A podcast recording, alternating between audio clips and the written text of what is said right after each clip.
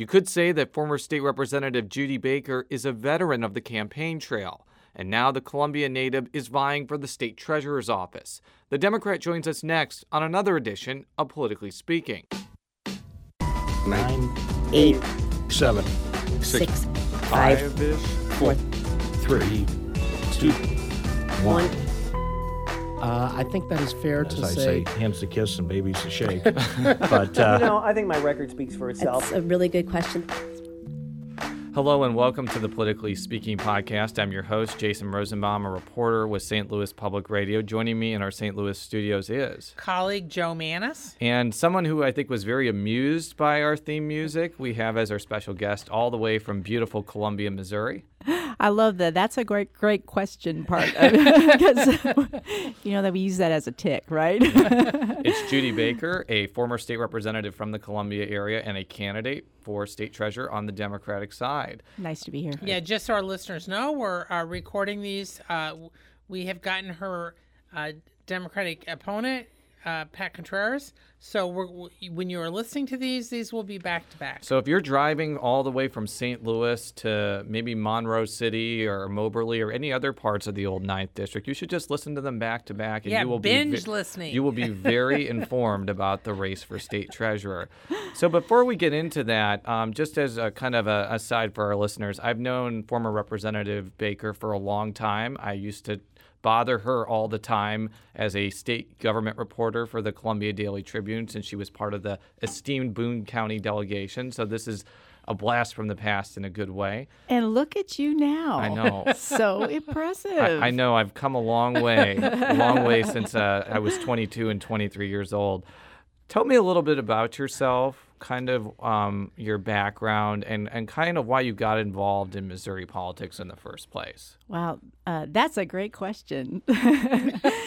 um, uh, why I got involved in Missouri politics is mainly because uh, um, I grew up in a family that was heavy on public service. My father was in the Navy, and my mother was a public school teacher.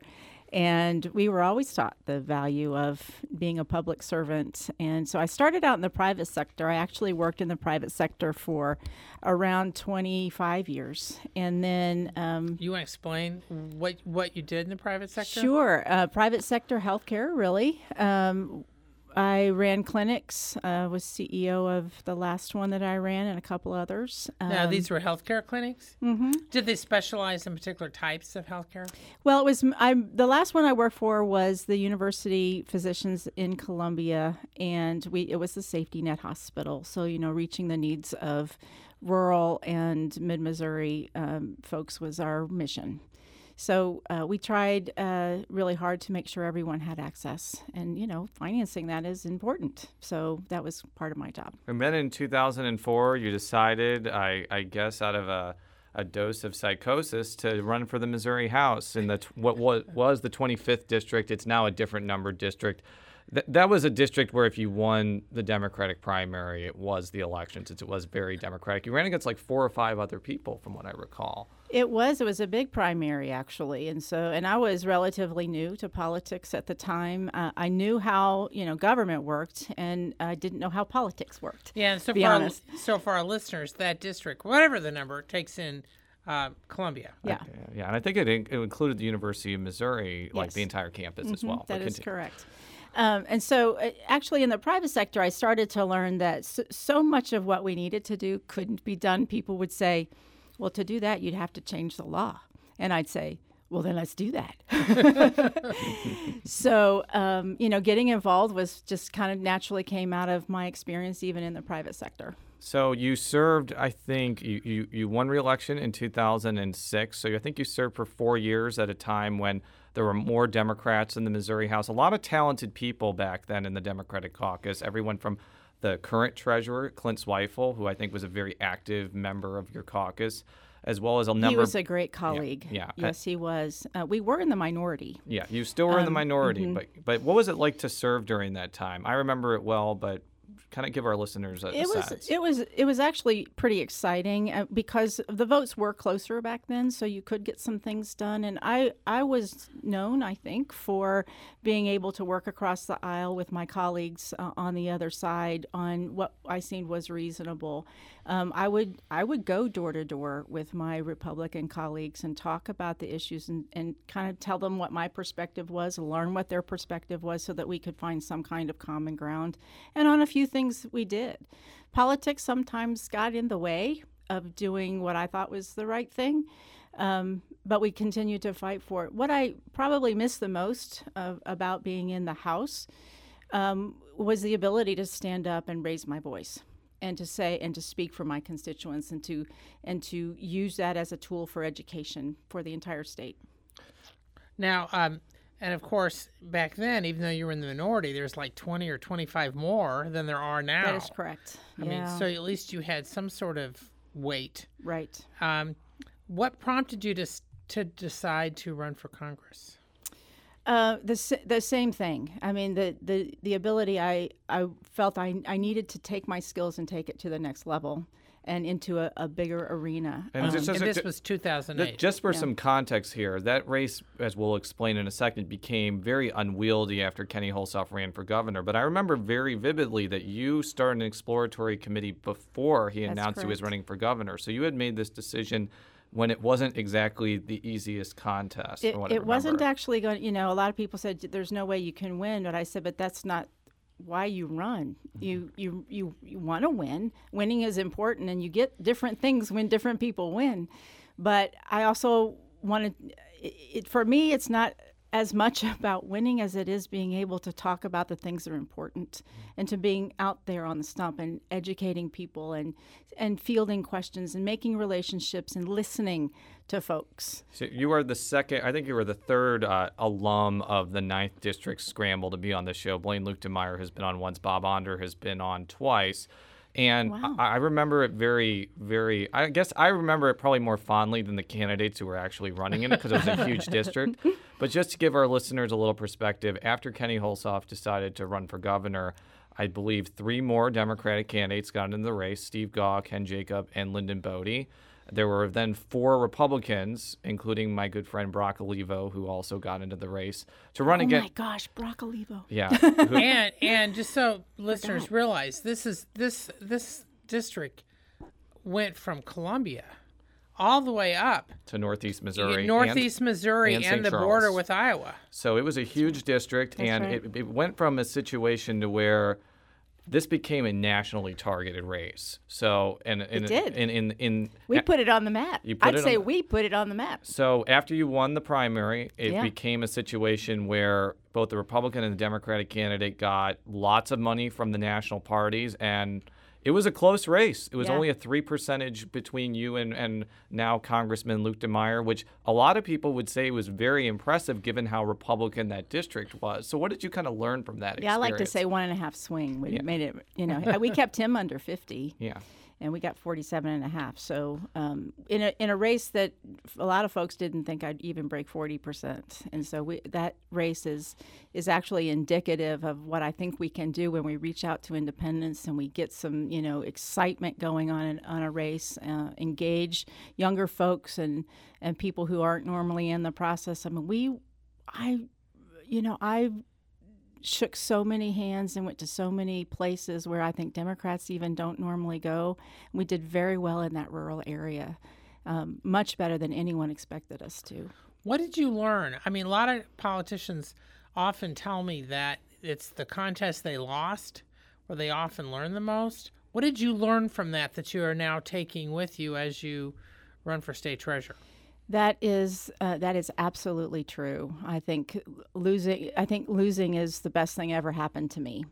Um, I uh, first of all I learned how great people are and how much that they will get involved. I mean, I called people who who had no idea who I was that said we're going to help you, just because of what they believed in and what you know. We just talked about the things that matter, and they wanted to get involved. Um, so I learned that, but I also learned that um, money does play a large role in our politics. and it was very difficult for me to um, work against that. Honestly, I mean we. Um, we were neck and neck. We even had a poll where I was up, and then uh, the the opponent put in quite a bit of money in the late at, at the very last minute, and I was raising it, you know, small donors at a time, and there was no way for us to catch up.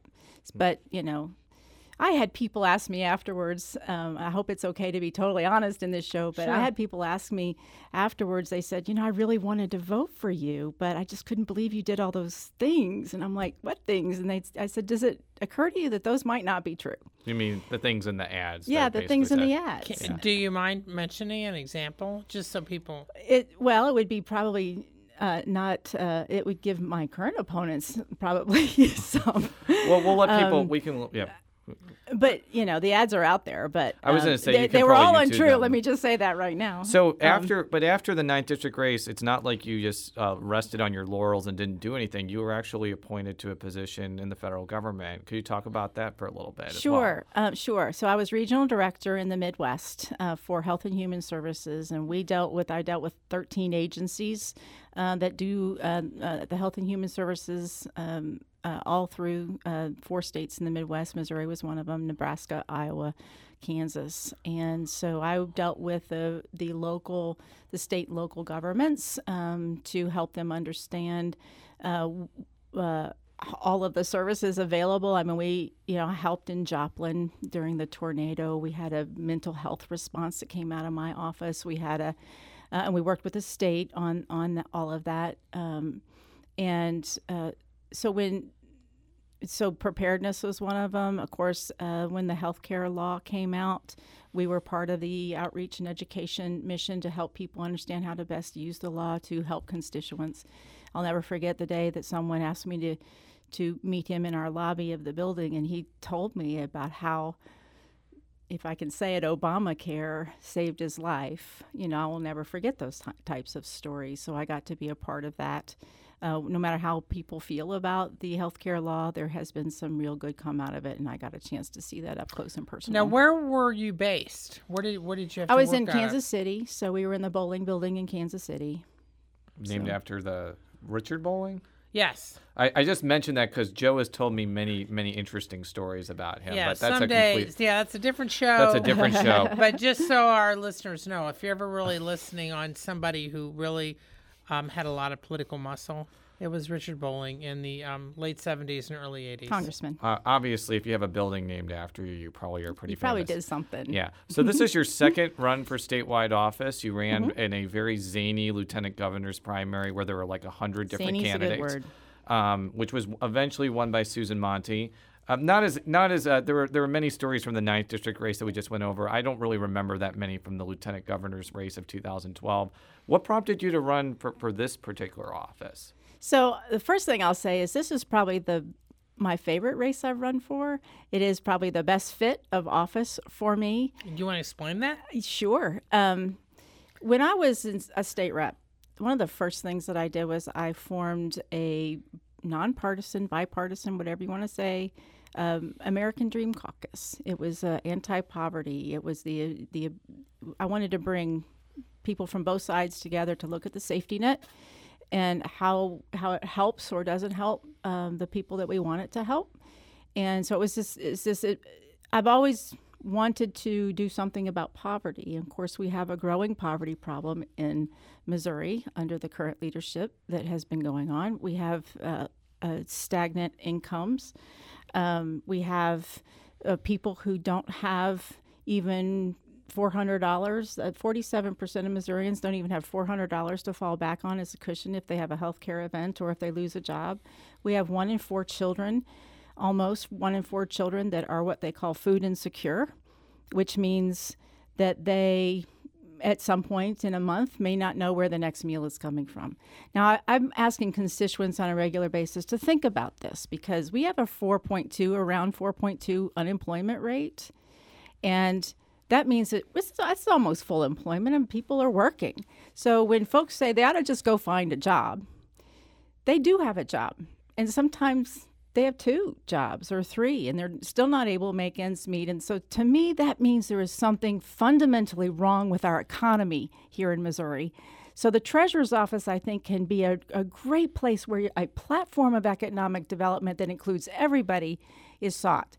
And so that's why this this office is the best one I've ever run for. I'm running the best race I've ever run, and uh, we're, it's, we're it's being met with a lot of enthusiasm and excitement all across the state. Do you think the fact that you ran, for example, in 2008, and you had a large swath of rural Missouri, has gotten you prepared to run in this particular race, where you're trying to excite some parts of the state, which used to be Democratic but are now more Republican. I, am curious about about that particular example. I'd say absolutely yes. I mean, I'm I've have found appeal for my message in urban areas and in rural areas, and you know, we we talk a lot about the Democratic Republican split or the rich and the poor split, but we have a really pretty good sized rural versus urban split. Oh, yeah. As well. And so, because I live in the rural mid Missouri area, and because I, but I have, you know, a lot of sensibility about the urban. I've lived in big urban areas too. Dad was in the, the military, and we lived in New York, we lived in Boston, we lived wherever they needed us to live, right? So, um, I've lived in big urban areas as well, and so I, I bring a sense in which I think that we can bridge that divide. Now, when you were um, in rural Missouri campaigning for Congress, now you're there again campaigning for state treasurer. Are you noticing differences? I mean, it's been eight years, yeah. so I'm interested in your thoughts about what you're seeing. Um, not only economic climate wise, but political climate wise. As Jason referred, there's there's no uh, rural Democratic um, state house members, for example, in Northeast Missouri, for Yeah. example. But like, what are you hearing from from people that you may have talked to eight years ago and talking to now? I think that's a very astute observation, and it's true that there are differences. I will say right off the bat that most of them are economic. I mean, I've been in rooms uh, recently where I thought, wow, this is way different than eight years ago as far as how Can you I, being specific? yeah, just um, a, a real feeling of, of uh, people asking questions about what's going to happen about their future, a real anxiety about their future. Um, school, how to send kids to college or trade school, even, or, you know, um, they talk about the food pantries. You know, I mean, the con- the conversation is not just healthcare anymore. It's everything else. It's education. It's food. It's jobs. It's um, uh, income. It's having lots of jobs um, Well, and just it- to make ends meet. Is it is part of this tied to the fact and Missouri is not the only state that's been affected by this. That's- that's where true. you've got a lot of these small factories. They're not around anymore. A lot of the jobs that someone could get right out of high school or with a minimum amount of training, but they could make enough to support a family. Uh, and that's those those are on the other side of the world now and, and this isn't just missouri indiana and there's been the new york times just had a couple big stories about what's going on in indiana which i knew about 20 years ago this was going on but i'm just interested as you're traveling around and seeing this uh, is there a sense of hopelessness or just sort of what's the You know, interesting. feeling? That's interestingly enough, it's it's not as hopeless as you'd think. It's anxiety, lots Okay. of anxiety, some anger, depending on which side they want to blame. Um, but the, I think I still I still feel like we I run into people uh, who are hopeful all the time. Of course, I'm in a lot of rooms with Democrats, and they're very hopeful that because uh, under what has been a Republican leadership for quite some time, we're not doing as well as we were promised uh, would happen. You know, jobs and and all and all kinds of things. It's, it's just not coming to fruition.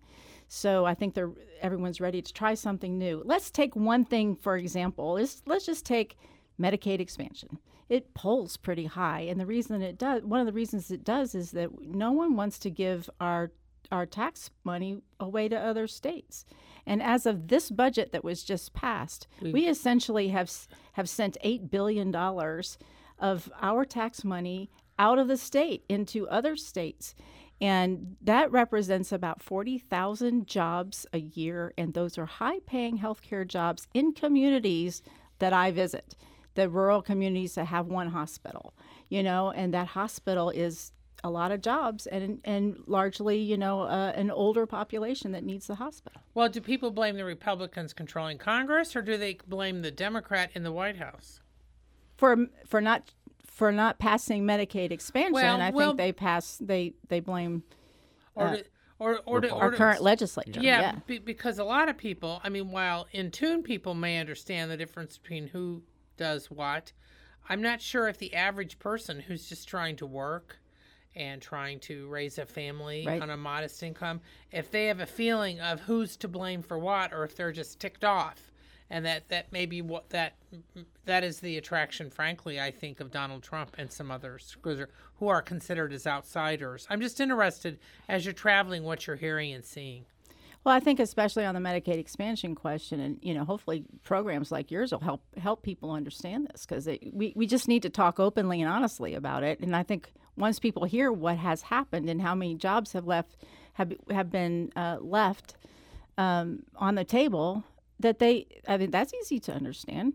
Forty thousand jobs a year, it, the healthcare money, eight billion dollars. That's shorting the state eight billion dollars. So I want to know, since you're running for treasurer, um, talk kind of bringing into mind what we just talked about. What would you want to do to the office, not only in the official duties like investing the money or running the college savings plan, but also using it as this platform to talk about these tough but really serious issues around economics that are plaguing Missouri? Yeah, I'm a former economics teacher, and so I understand economics. And the state treasurer will be at economic discussions. They will be at the table. They will be at forums. They will be with business people. They will be able to weigh in, and I'm looking forward to that. And I want to weigh in for that average person and for people who struggle and for you know single moms who are raising kids and or single dads raising kids because that's um, those are the folks I think that struggle the most. I, I, I think that I mean the banner that I'm kind of putting all of my policies under is building assets, building lives.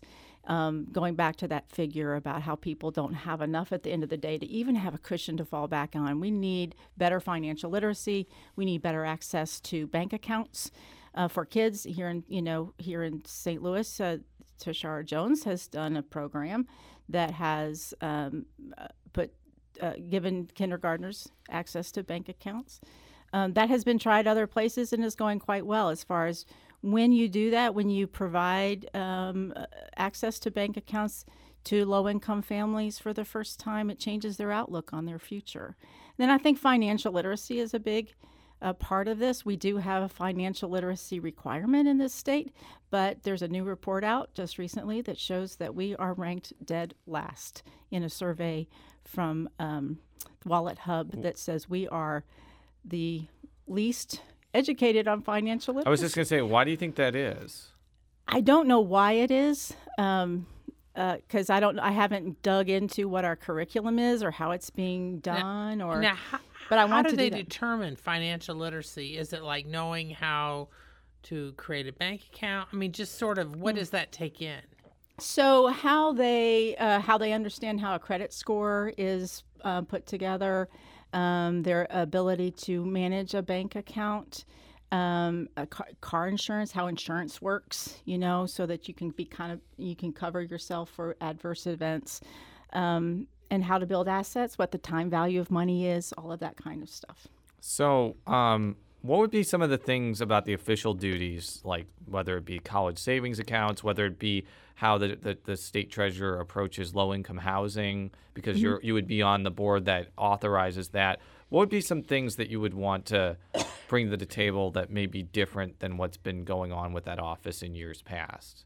Well, I think Clint's done a great job, honestly. He's done some amazing new work um, on both current programming and to bringing some new programs online. Some of those programs I'd like to enhance uh, even further, like the low interest uh, loans for alternative energy and family farms. Um, I think those are going to be some that we haven't uh, reached capacity at, and we haven't maybe gotten even to the right target audience for those. So I want to work uh, on those. Um, there's a couple of new things I would like to try. I have uh, have a whole handful of ideas that I want to to uh, come up with uh, and work with um, communities to put into place. Uh, one of those is um, a, what I call a prison to reentry program. And it'd be very similar to the most 529 plans in its, its conception. Uh, but what would happen is, you know, the average uh, inmate comes out of incarceration with about a $2,500 debt. Why? Uh, usually f- court fees or lawyer's fees.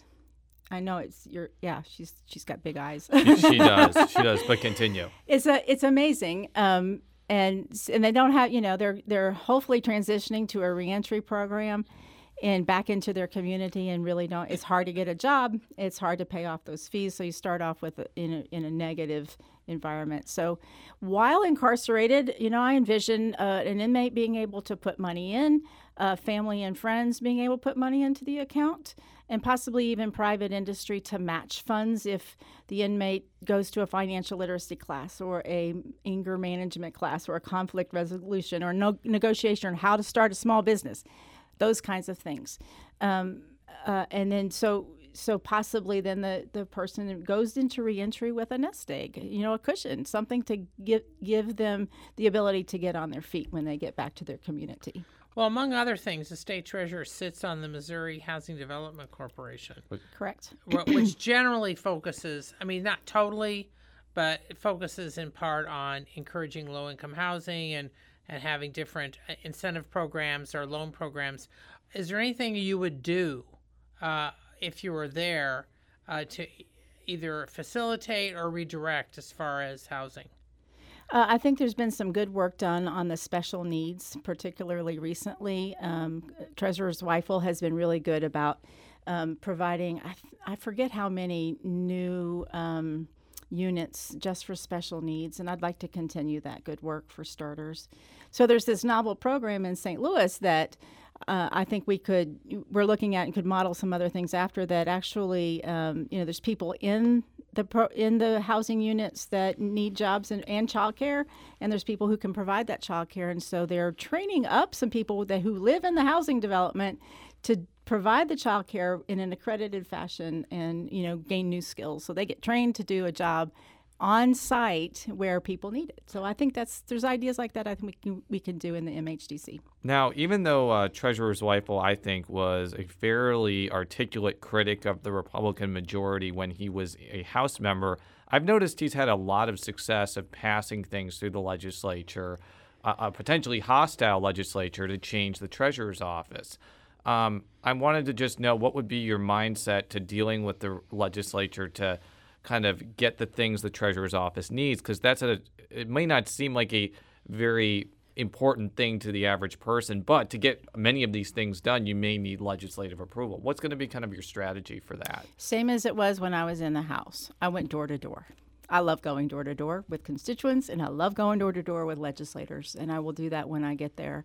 Um, I think visiting with them and finding common ground and understanding everyone's perspective and what the barriers are is the way to get around them. So I would start there. I also think the treasurer's office is a nonpartisan office in in general. So um, you know. Uh, I think that I'll bring that attitude and that orientation to the office that this is nonpartisan. We're all working for the same thing. Let's find the best way to do it uh, and make sure that that happens. Let, let me just give you one example of, of one thing I'd like to do. You know, we've talked about equal pay for equal work for years. We talked about, we did bills back uh, when I was there um, and haven't gotten very far uh, here in Missouri. Um, so I would like to do out of the treasurer's office an equal pay. Uh, I have I have a, a- friend in another state who's done an equal pay toolkit that has um, actually helped businesses learn why paying uh, equal pay for equal work for both women and minorities. Um, that when they do that, it actually helps their business. So you can learn how to do a self audit. You can learn how what where where you sit in your industry as far as performance on this issue, and then how to change it. Uh, when they have found that when bu- businesses do change to equal pay for equal work, they retain really great talent that they normally would have lost because people will go on to other jobs if they don't feel like they're being paid equally. Now you're going to have an you have an opponent in the democratic primary you're going to have to convince democrats on august 2nd that you should be the nominee to go up against state senator eric schmitt of glendale If you had a message to the Democrats, not only in St. Louis but across the state, about why you would be the right standard bearer for this office, what would it be? Uh, I think it would be uh, my commitment and my statewide reach. I mean, I've been committed to them for now uh, over a decade and have been building a statewide name ID, uh, which will be a much different starting place um, when we go up uh, against the Republican. Um, in fact, I probably have you know name ID that that matches at least even someone who's sitting right now, um, just because uh, I've been out and about for this long. I mean, I I don't just go out and about when I'm running for office. I've been uh, doing speeches in especially rural areas where a lot of people won't go. I'll go and talk. And so if you if you looked at my map of where I've been and where I've got a lot of support, it is completely a statewide uh, race. I'm already a statewide known uh, with a really good reputation, if I could say so myself. Well, as you're traveling a state, I mean, what's your sense of the energy or lack of among Democrats, Democratic activists? How much, how influenced do you think the top of the ticket, uh, if it's Clinton or whoever, uh, is going to have? Because um, it does affect these down ballot races in particular. Oh yeah, Yeah. Let, let's just give a real life example with you. I remember uh, President uh, Barack Obama spoke in Columbia maybe what four or five days before your election. It's been widely speculated that that caused the polls to tighten, if not get very close during that time. So, what do you think the presidential race would have? On, what effect do you think the presidential race would have on on a race like this? Yeah, I do think that there's going to be a lot of enthusiasm to get out and vote this time. A lot of people are paying attention earlier than they used to, and it probably has a lot to do with the number of debates we've had uh, on both sides. Um, when I'm out there, I'd say that there's in- an incredible amount of enthusiasm with the Democrats. Uh, because uh, I think there's a real feeling that the what has happened on the other side has really shown kind of the the um, the the diversity, should we say it like that, within the Republican Party, and they don't even all agree on things. Um, and so there's going to be a little bit of, we think, at their top of the ticket, uh, some.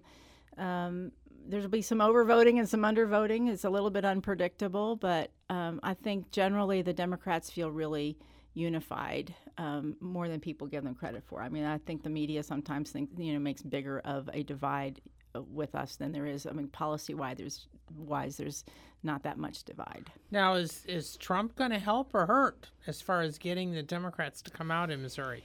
Uh, I I don't know that I could predict it. You guys are probably better at that than me, but.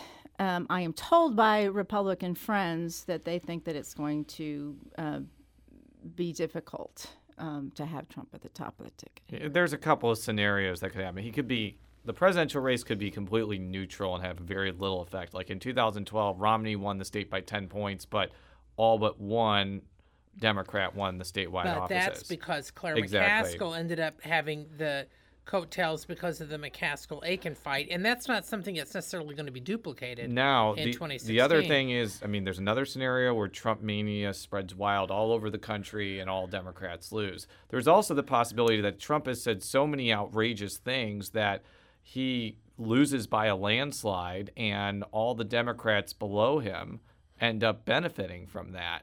Obviously, I think you're probably hoping for scenario number three. We'll have to see what happens. We're in May right now. It's an eternity from May Correct. until November. Correct. So, as, as I'm going to use your word zany. Yeah. It's as zany as it's ever going to get, I think, this year. We've always said it's uh, the most important year, um, but I think people are really feeling that this year, that this is the most important year. I think that's going to motivate Democrats. I will say that I think that there's going to be a very motivated female vote, vote no matter who's at the top of the Democratic ticket. The female vote is motivated right now, both young and old. Now, when you're out out out money raising, does all of this help or hurt, or, have you, are you finding a receptive climate? Climate is it difficult because the economy? I'm just interested in general, just sort because since money raising, unfortunately, is such a major part of any candidate's. Um, there's a fatigue for money raising because you know a lot of people don't want money to be in politics as much as it is, uh, but they're really feeling like they have to show up with you know a big portion of their own paycheck to make things happen. Um, there's a lot of activity at the top of the ticket that needs uh, quite a few funds. Where I'm finding personally that you know we're meeting our fundraising goals, and so that makes me feel good. I mean, we set realistic goals, and we are meeting our goals, and you know people are. Like I said, what the very first thing I learned in the congressional race was how generous people are and willing to help, and I have been bowled over sometimes with the ability to, you know, I tell what my message is and what we want to do, and people sign on, and I'm always bowled over by that. Well, just as kind of a parting thought, I think except for the governor's race and to many respects the the Secretary of State's race on the Democratic side because Robin Smith is running against two perennial candidates. Every other office is open and there's so many different candidates that are running statewide that you know are probably needing money and support right now. So it, it kind of it increases the energy because I think that there's more interest in these offices, but also these offices take a lot of money to run for. So and there's only so much money to go around, so to They do. They do. I mean, I- if, if people can understand the money as engagement, um, I- it would really help. I mean, I mean, people want to complain about the political process, but you know what? The best way to change it is to get engaged. And honestly, fundraising is one of those because that helps us get our message out. That helps us uh, have a team on the ground to be in the places we need to be. So we'll be following this race, and I'm I'm making this declaration right now. The winner of this primary gets to come back in the general election. So that gives both you and Pat Contreras a little bit of extra incentive to work as hard as possible. Thank you very much I'll for look forward to here. that. Thank Um, you. For all of our stories, stlpublicradio.org. Follow me on Twitter at jrosenbaum. Follow Jo on Twitter at. J Mannies. That's J M A N N I E S. And are you on Twitter at Judy Baker Mo? Is that what it is? Judy Baker for the number four, Mo, M O. Yes. And showmebaker.com. I, I was very close, but this is why I have people correct me if I'm wrong. We'll be back next time. Until then, so long.